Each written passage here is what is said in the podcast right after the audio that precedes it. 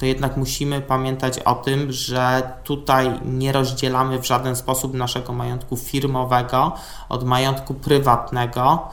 Jakby coś poszło nie tak, no to odpowiadamy i tym, i tym majątek, majątkiem, bo to w całej rozciągłości jest po prostu nasz majątek.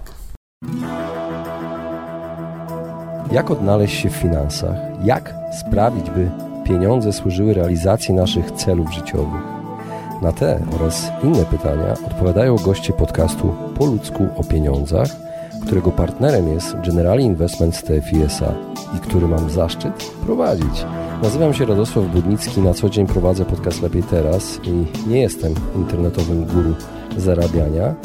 Rozmawiam tylko po ludzku o pieniądzach z ekspertami, którzy zrozumiałym językiem tłumaczą zawiłości finansów i to, jak sprawić, by pieniądze nam służyły, a nie nami rządziły. Serdecznie zapraszam.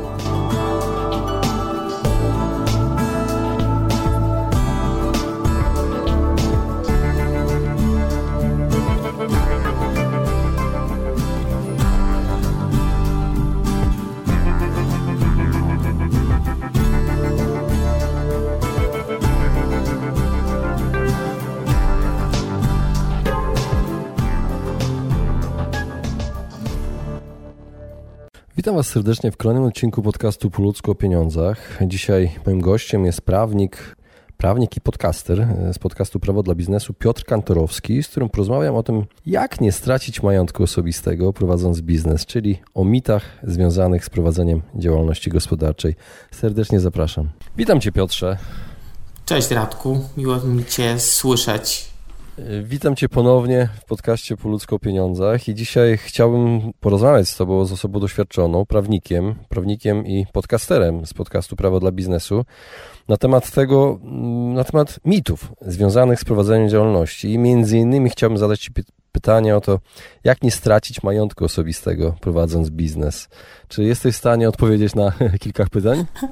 E, jeżeli rozbijemy to jedno pytanie na kilka, to myślę, że jak najbardziej. Natomiast jeżeli zostawimy przy takim jednym olbrzymim pytaniu, e, to muszę sobie ułożyć w głowie, od czego zacząć. Może zaczniemy y, od, od mitów. Będę po, po kolei wymieniał różnego rodzaju mity, a ty mam nadzieję, że je w jakiś sposób rozwiejesz. Jasne. Jeżeli tylko będę miał wiedzę i kompetencje na dane pytanie odpowiedzieć i faktycznie będzie to mit, to y, postaram się wyjaśnić, y, dlaczego to przekonanie jest błędne. Okej, okay, to zaczynamy.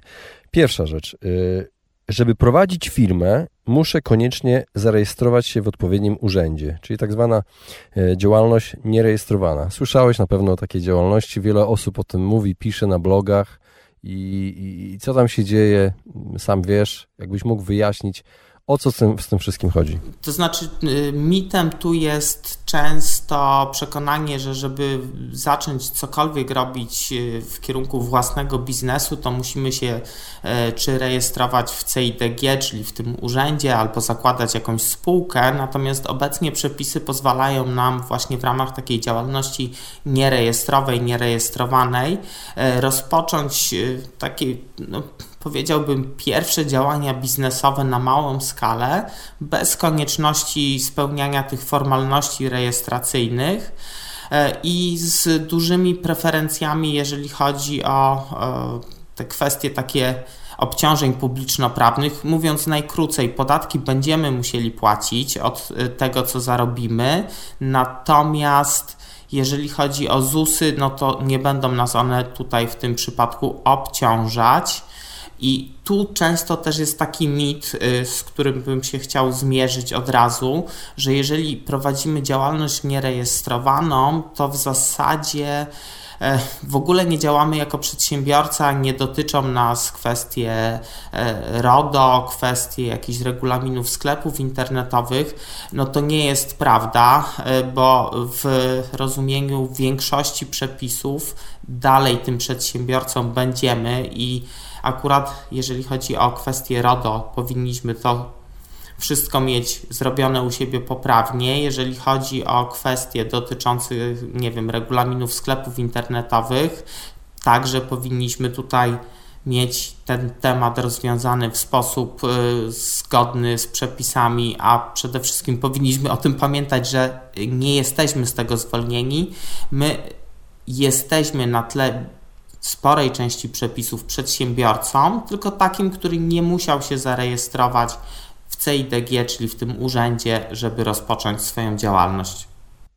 Wiesz co, to tak fajnie brzmi i dobrze dla naszej kieszeni, y, ale kto może założyć taką działalność nierejestrowaną, a kiedy nie można założyć takiej działalności? Byś krótko mógł odpowiedzieć.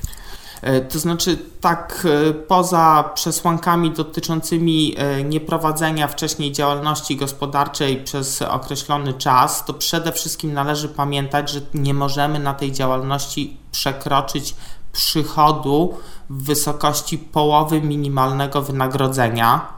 I to jest ważne, że jeżeli przekraczamy przychód, nie dochód, czyli to, na ile wystawimy rachunek, a nie to, ile myśmy realnie zarobili, i przekroczymy tę połowę minimalnego wynagrodzenia, to już mamy obowiązek się zarejestrować. Natomiast myślę, że to jest dobre rozwiązanie dla kogoś, kto na przykład e, zaczyna dopiero przygodę z e-commerce'em albo jest twórcą internetowym i gdzieś tam początkuje ze swoimi pierwszymi produktami. No nie zawsze kwestia mm, dołożenia do tego nawet preferencyjnych ZUS-ów będzie dla nas korzystna, no bo nie każdy od pierwszego miesiąca zaczyna już zarabiać na swojej działalności. E, więc e, to są moim zdaniem e, kwestie pierwszorzędne w kontekście tej działalności nierejestrowanej. No i tu też podkreślę, tak wprost to powiem, taką działalność możemy prowadzić tylko jako to się w prawie nazywa jako osoba fizyczna, czyli jako człowiek. No nie możemy założyć sobie spółki i prowadzić działalności nierejestrowanej. E, to tak dla rozwiania jakichś takich potencjalnie istniejących wątpliwości, bo być może też jest to warte podkreślenia. E, Piotrze, a teraz e, pytanie o, o ten majątek prywatny, o bezpieczeństwo majątku prywatnego. Czy prowadząc działalność gospodarczą w CIDG, czyli jako osoba fizyczna, mój majątek prywatny jest bezpieczny? E, to e, ja się z tym mitem spotykam często tak e, trochę w, od drugiej strony niejako, czyli komuś, no mówiąc delikatnie, powinęła się noga prowadząc działalność gospodarczą w właśnie w ramach CIDG, w ramach e, tej indywidualnej e, działalności gospodarczej, no, pojawia się komornik i jest zdziwienie u przedsiębiorcy takiego, dlaczego ten komornik zaczyna zajmować jego prywatny majątek, często na jakieś rzeczy, które ma w domu, tak w jego przekonaniu swoje własne. I tutaj trzeba pamiętać o tym, że jakkolwiek w osoby, które decydują się na prowadzenie działalności gospodarczej w CIDG mają szereg preferencji obecnie, bo jest ta działalność nierejestrowana, potem są ulgi na start, małe ZUSy, małe ZUSy plus i to finansowo wychodzi dość korzystnie, to jednak musimy pamiętać o tym, że tutaj nie rozdzielamy w żaden sposób naszego majątku firmowego od majątku prywatnego. Jakby coś poszło nie tak, no to odpowiadamy i tym, i tym majątek, majątkiem, bo to w całej rozciągłości jest po prostu nasz majątek. Dobrze, trzeci. Prowadząc spółkę z ograniczoną odpowiedzialnością, nie ponoszę odpowiedzialności za jej zobowiązania? E, to jest coś, z czym się spotykamy jeszcze częściej, z takim przekonaniem, e, niż z mitem, o którym rozmawialiśmy przed chwilą. E, często ludzie mają takie przekonanie, że skoro założyli sobie spółkę, no to tam uda się, nie uda, no to nie ponosimy z tego powodu żadnej odpowiedzialności. E, I właśnie ta spółka ZO jest taką emanacją tego mitu, no bo ona jest spółką z ograniczoną odpowiedzialnością i wielu ludziom się wydaje, że no to skoro ona jest spółką z ograniczoną odpowiedzialnością, no to e, no to ta odpowiedzialność jest tak w zasadzie wyeliminowana. Tutaj trzeba wprowadzić pewne e, rozróżnienie, jeżeli chodzi o możliwość uczestnictwa w takiej spółce z ograniczoną odpowiedzialnością, bo ona ma wspólników i ma zarząd.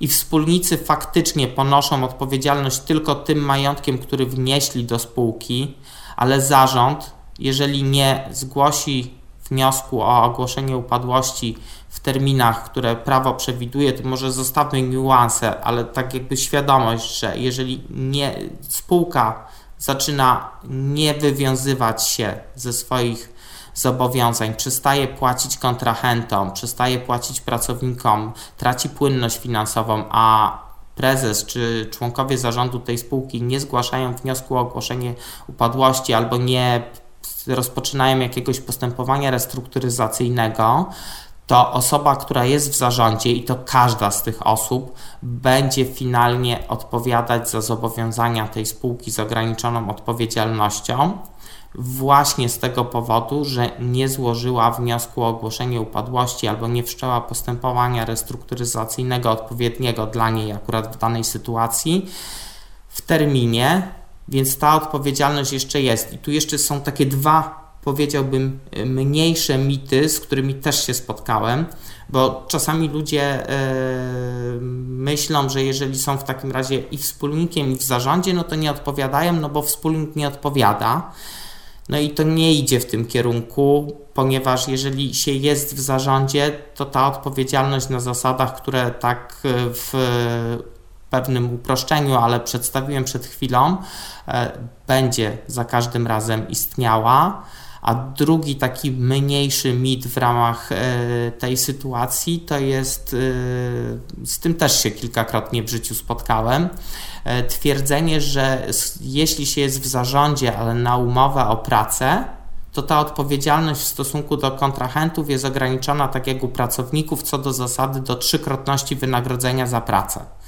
I to też nie jest prawda, bo jeżeli się ma umowę o pracę jako członek zarządu, to faktycznie mamy trzy, odpowiedzialność ograniczoną do trzykrotności w pewnych określonych sytuacjach wynikającą e, z tej umowy o pracę, ale tylko w stosunku do spółki, a nie w stosunku do kontrahentów tej spółki. Tu odpowiadamy jako członek zarządu i to myślę, że są bardzo ważne rzeczy.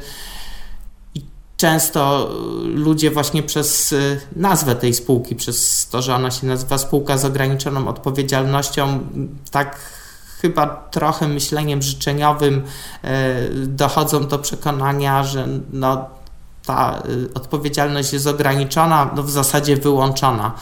To tak nie działa. Można ją wyłączyć, będąc terminowym w zgłaszaniu wniosku o ogłoszenie upadłości albo wszczynając postępowanie restrukturyzacyjne, natomiast nie możemy zapominać, że będąc w zarządzie spółki z ograniczoną odpowiedzialnością, jednak taka odpowiedzialność może być po naszej stronie. To myślę, że jest przesłanie takie podstawowe odnośnie tego mitu.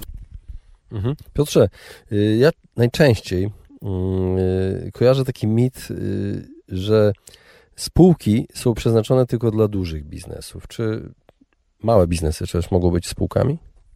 E, jak najbardziej mogą być spółkami i ten mit akurat myślę, że ma takie dość duże uzasadnienie historyczne, bo jeszcze bodaj, tu mogę się pomylić rokiem, ale chyba do 2008 czy do 2009 roku, żeby założyć spółkę z ograniczoną odpowiedzialnością, trzeba było wnieść kapitał zakładowy w kwocie co najmniej 100 tysięcy złotych, czyli to już były raczej takie większe biznesy jak na tamte czasy ale od dłuższego już czasu te y, minimalne progi kapitałowe zostały obniżone i w tym momencie, żeby spółkę ZO założyć, wystarczy wnieść kapitał zakładowy w kwocie 5 tysięcy złotych.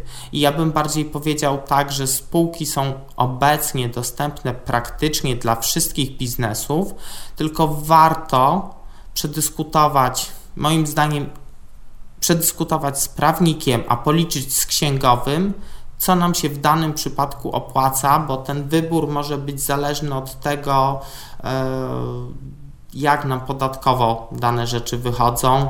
E, kwestie ZUS-u nie pozostają tutaj totalnie bez znaczenia, e, ale też e, kwestia tego, czy my dokonujemy jakichś zakupów, zatowarowania za duże pieniądze, ryzykujemy, że ten towar nam nie zajdzie, no wtedy jednak lepiej mieć rozdzielenie majątku własnego od majątku firmy i wtedy lepsza może być spółka. E, jeżeli nasz biznes jest raczej e, niezwiązany z ponoszeniem kosztów i też mm, istnieje małe ryzyko, że wyrządzimy naszemu kontrahentowi jakąś taką majątkowo dużą szkodę, no to wtedy być może lepszym rozwiązaniem jest dla nas y, właśnie działalność w ramach CIDG, więc ja bym tego w ogóle y, tak realnie nie wiązał z wielkością biznesu jako takiego, bo spółki są obecnie w dużej mierze po prostu dostępnym rozwiązaniem, y, z którego może skorzystać no, prawie każdy. Mhm.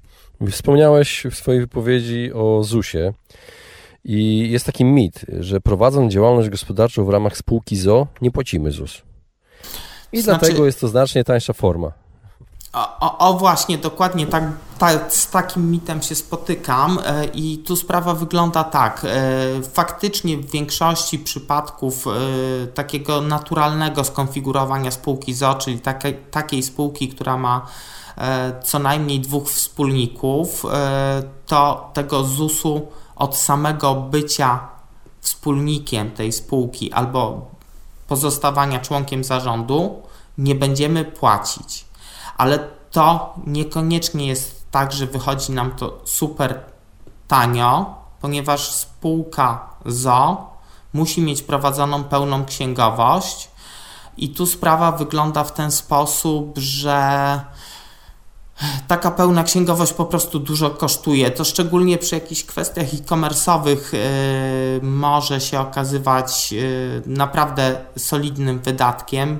Yy, jeżeli mamy działalność, która wiąże się z wieloma transakcjami, z, ze zwrotami towarów, korektami faktur, to z tego, co się orientuję, to księgowi będą e, oczekiwali takiego wynagrodzenia za swoje usługi przy spółce ZO, które zupełnie zniweluje e, tę wartość w postaci braku czy y, braku konieczności opłacania składek ZUS-owskich w związku z tym, że prowadzimy działalność w formie spółki z ograniczoną odpowiedzialnością, ale też chciałem zwrócić uwagę na to, że no jak nie płacimy tego ZUS-u e, i nie mamy żadnej innej podstawy do płacenia ZUS-u, no to potem no jesteśmy w takiej sytuacji, że no nie mamy żadnego tego ubezpieczenia społecznego i e, czego by o nim nie powiedzieć, to potrafi się ono jakoś tam niekiedy w życiu przydać, bo nawet jeżeli możemy mhm. ko korzystać z y, prywatnych y,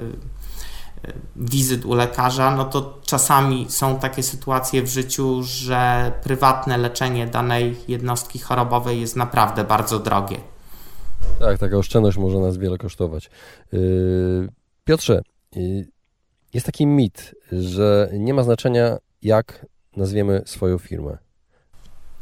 To też się często z tym spotykam, że mm, klienci e, jakby są przekonani, że, że, że to nie robi nikomu żadnej różnicy, jak my nazwiemy swoją firmę, a to tak nie do końca działa, bo z jednej strony są inne firmy, które zasadnie mogą oczekiwać, że nie pojawi się nowy podmiot, który nagle łudząco przypomina ich e, oznaczenie, przez co kojarzy się potencjalnym klientom w ten sposób, że to jest jakaś, nie wiem, spółka córka, albo druga firma tych samych osób, albo firmy jakoś ze sobą powiązane.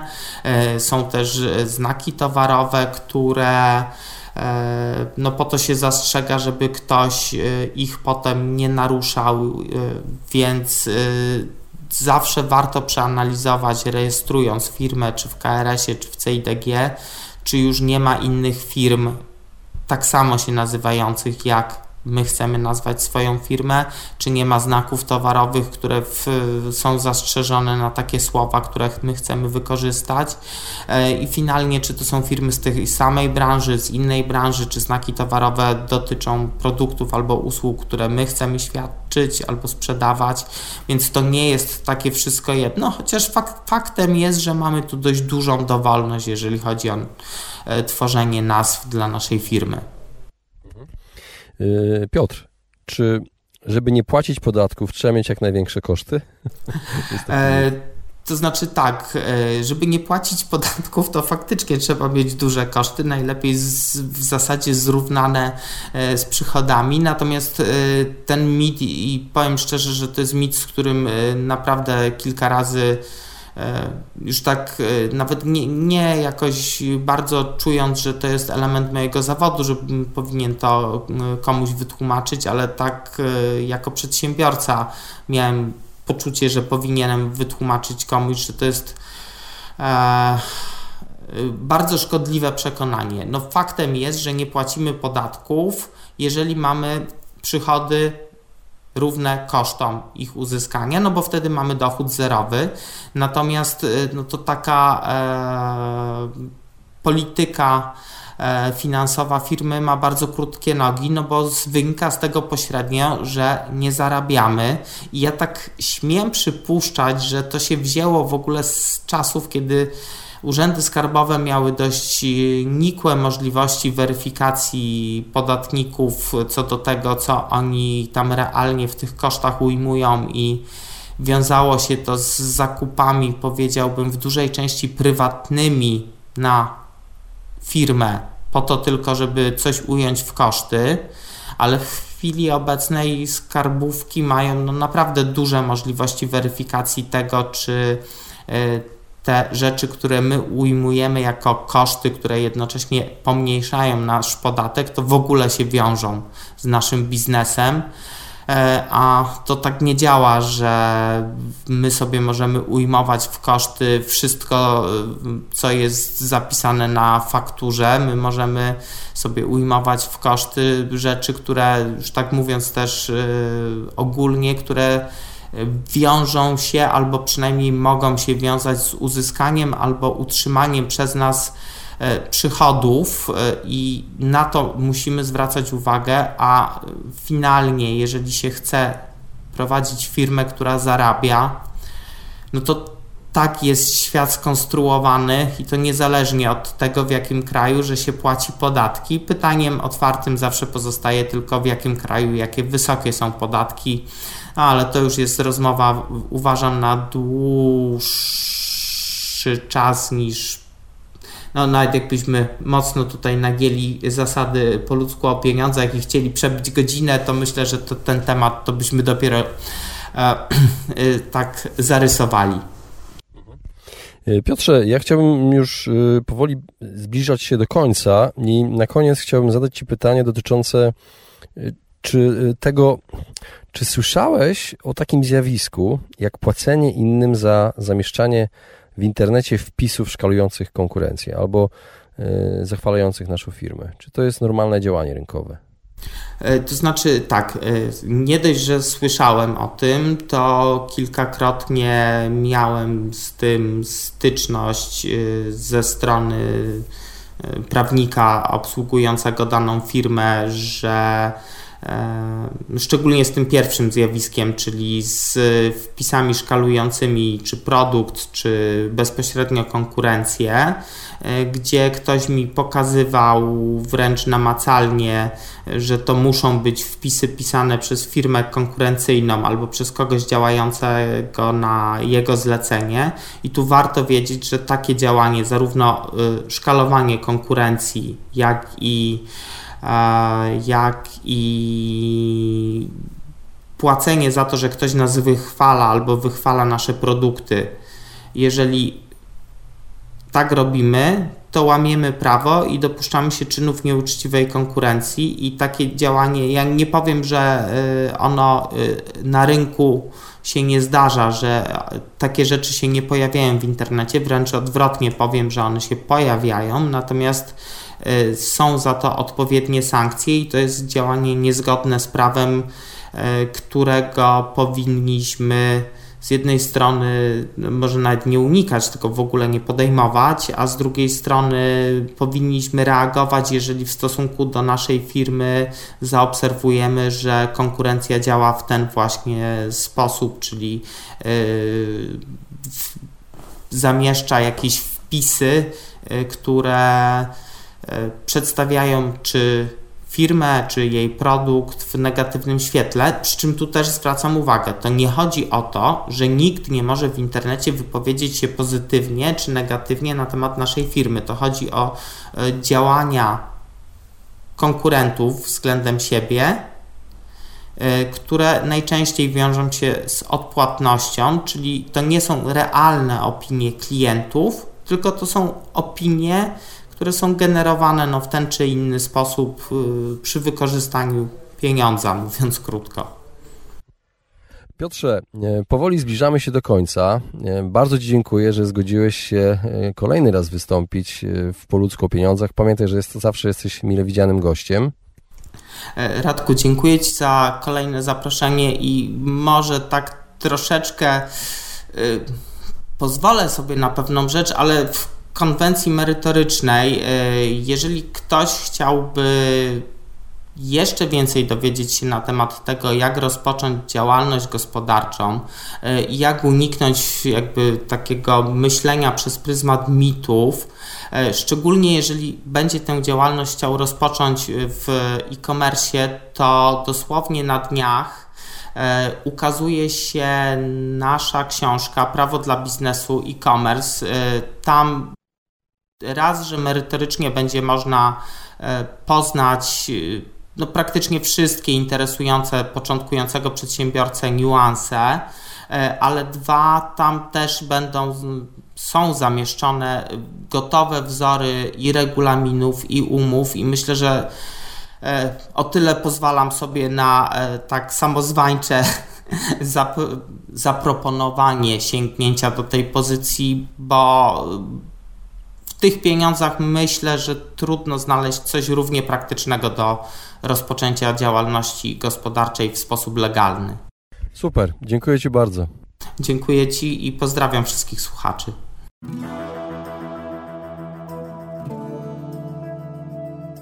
Właśnie wysłuchaliście podcastu Po ludzku o pieniądzach. Mam nadzieję, że Wam się podobała rozmowa.